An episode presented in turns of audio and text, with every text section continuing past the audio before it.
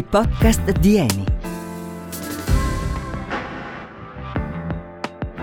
Il gigante gentile, una First Lady in FPSO.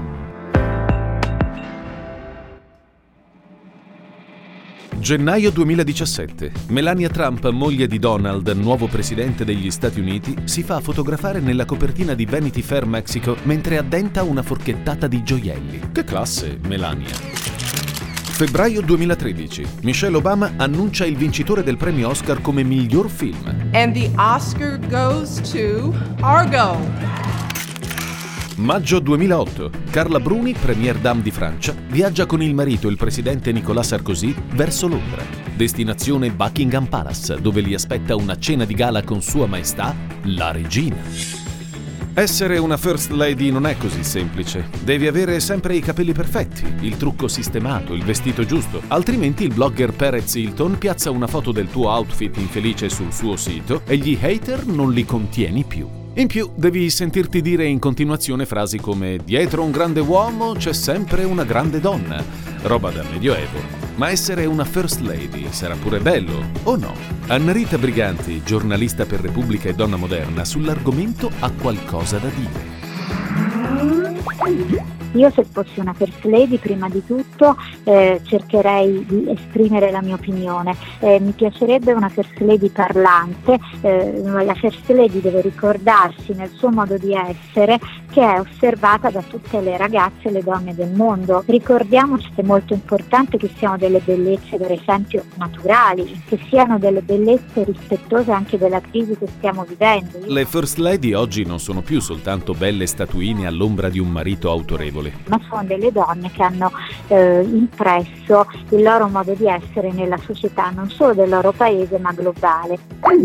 Elemento importante, le First Lady di cui abbiamo parlato finora sono tutte occidentali.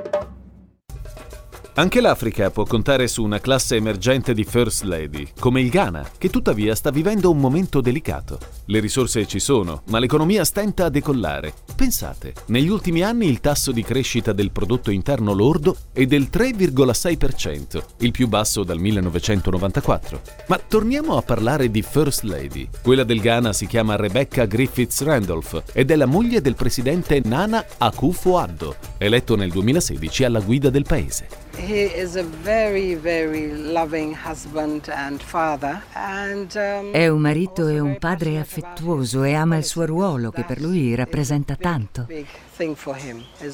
Si è sempre preoccupato per il Ghana e ha sempre cercato di fare il meglio per il suo paese. Rebecca è una presenza importante per il presidente. In un momento così delicato per il Ghana, questa donna riconosce la passione e l'energia che il marito dedica al suo ruolo.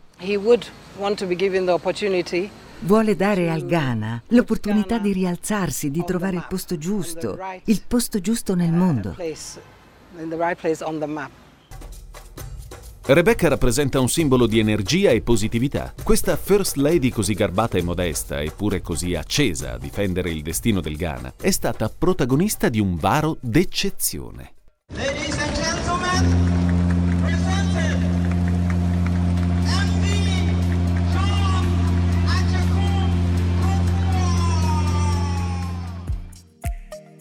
La signora è stata madrina di una nave FPSO che sta per Floating Production, Storage and Offloading Unit, dal nome abbastanza evocativo, John Agiekum Kufuor, come il presidente che ha guidato il Ghana dal 2001 al 2009.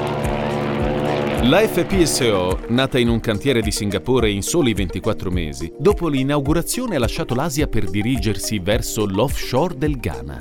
In Africa produrrà petrolio e gas che aiuteranno il paese ad accrescere la propria economia.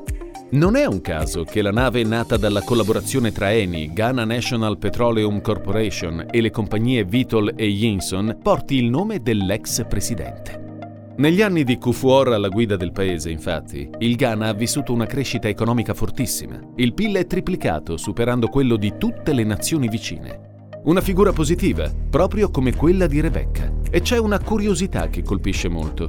Il soprannome della FPSO è lo stesso dato a Kufuor, il gigante gentile. L'ex presidente viene chiamato così per via del suo metro e 93. La nave, beh, per scoprire perché la nave è chiamata così, dobbiamo chiamare in causa Corrado Paolucci, direttamente dalla newsroom di Eni. Ciao Corrado. Ciao Giacomo. Allora, qui alla newsroom abbiamo ritrovato il diario di bordo di uno degli ingegneri che hanno lavorato al cantiere. Pensavamo che nessuno li tenesse più, sai, che fosse tutto affidato ai computer, agli smartphone. E invece non è così. E invece, eccolo qui. Agosto 2015. Abbiamo cominciato da poco i lavori. A Singapore il caldo è asfissiante, non tira un filo d'aria, manco a parlarne. In cantiere però il clima è eccitante. Sono a bordo di una nave che pesa 69.000 tonnellate. Alla faccia del gigante gentile. Ci credo, 69.000 tonnellate. Deve essere stato un viaggio molto lungo. Sì, decisamente. Dicembre 2016, Natale in cantiere. Sembra il titolo di un film. Eppure è la realtà. Abbiamo festeggiato qui a Singapore tra compressori e turbine. Questa nave avrà un impatto sorprendente. Tratta sia petrolio che gas, ma li lavora separatamente. E il gas, quando la nave arriverà in Ghana, sarà destinato a rifornire le centrali termoelettriche del paese. Mm, quindi il nostro personaggio ha anche un senso della missione. E che altro c'è? E arriviamo a gennaio 2017. Ci siamo.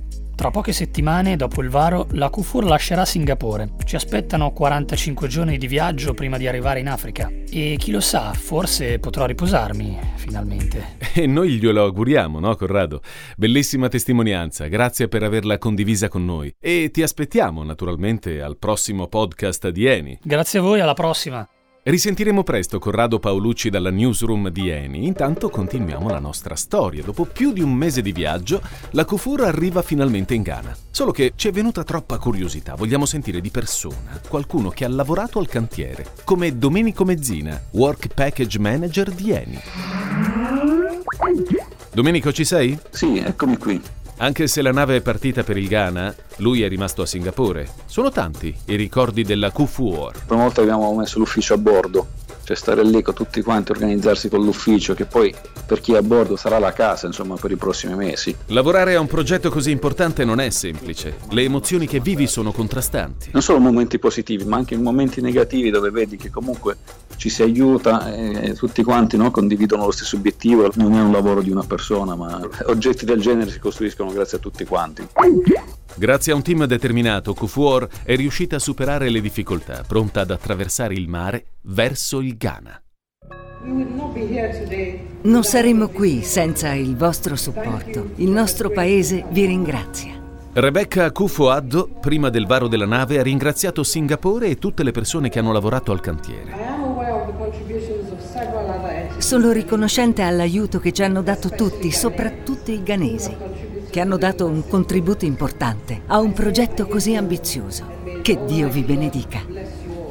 Le First Lady ormai non sono più soltanto belle statuine e il Ghana può davvero sperare in un futuro migliore, grazie all'impegno e al garbo di figure come quella di Rebecca, di suo marito o di Kufuor. La FPSO intanto arriva a destinazione. La storia vera comincia adesso.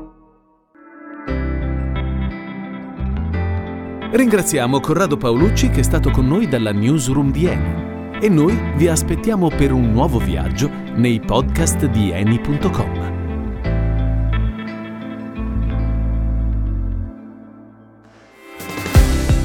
Avete ascoltato i podcast di Eni, progetto radiofonico e adattamento a cura di Cast 4. Scarica la collezione completa sul sito eni.com.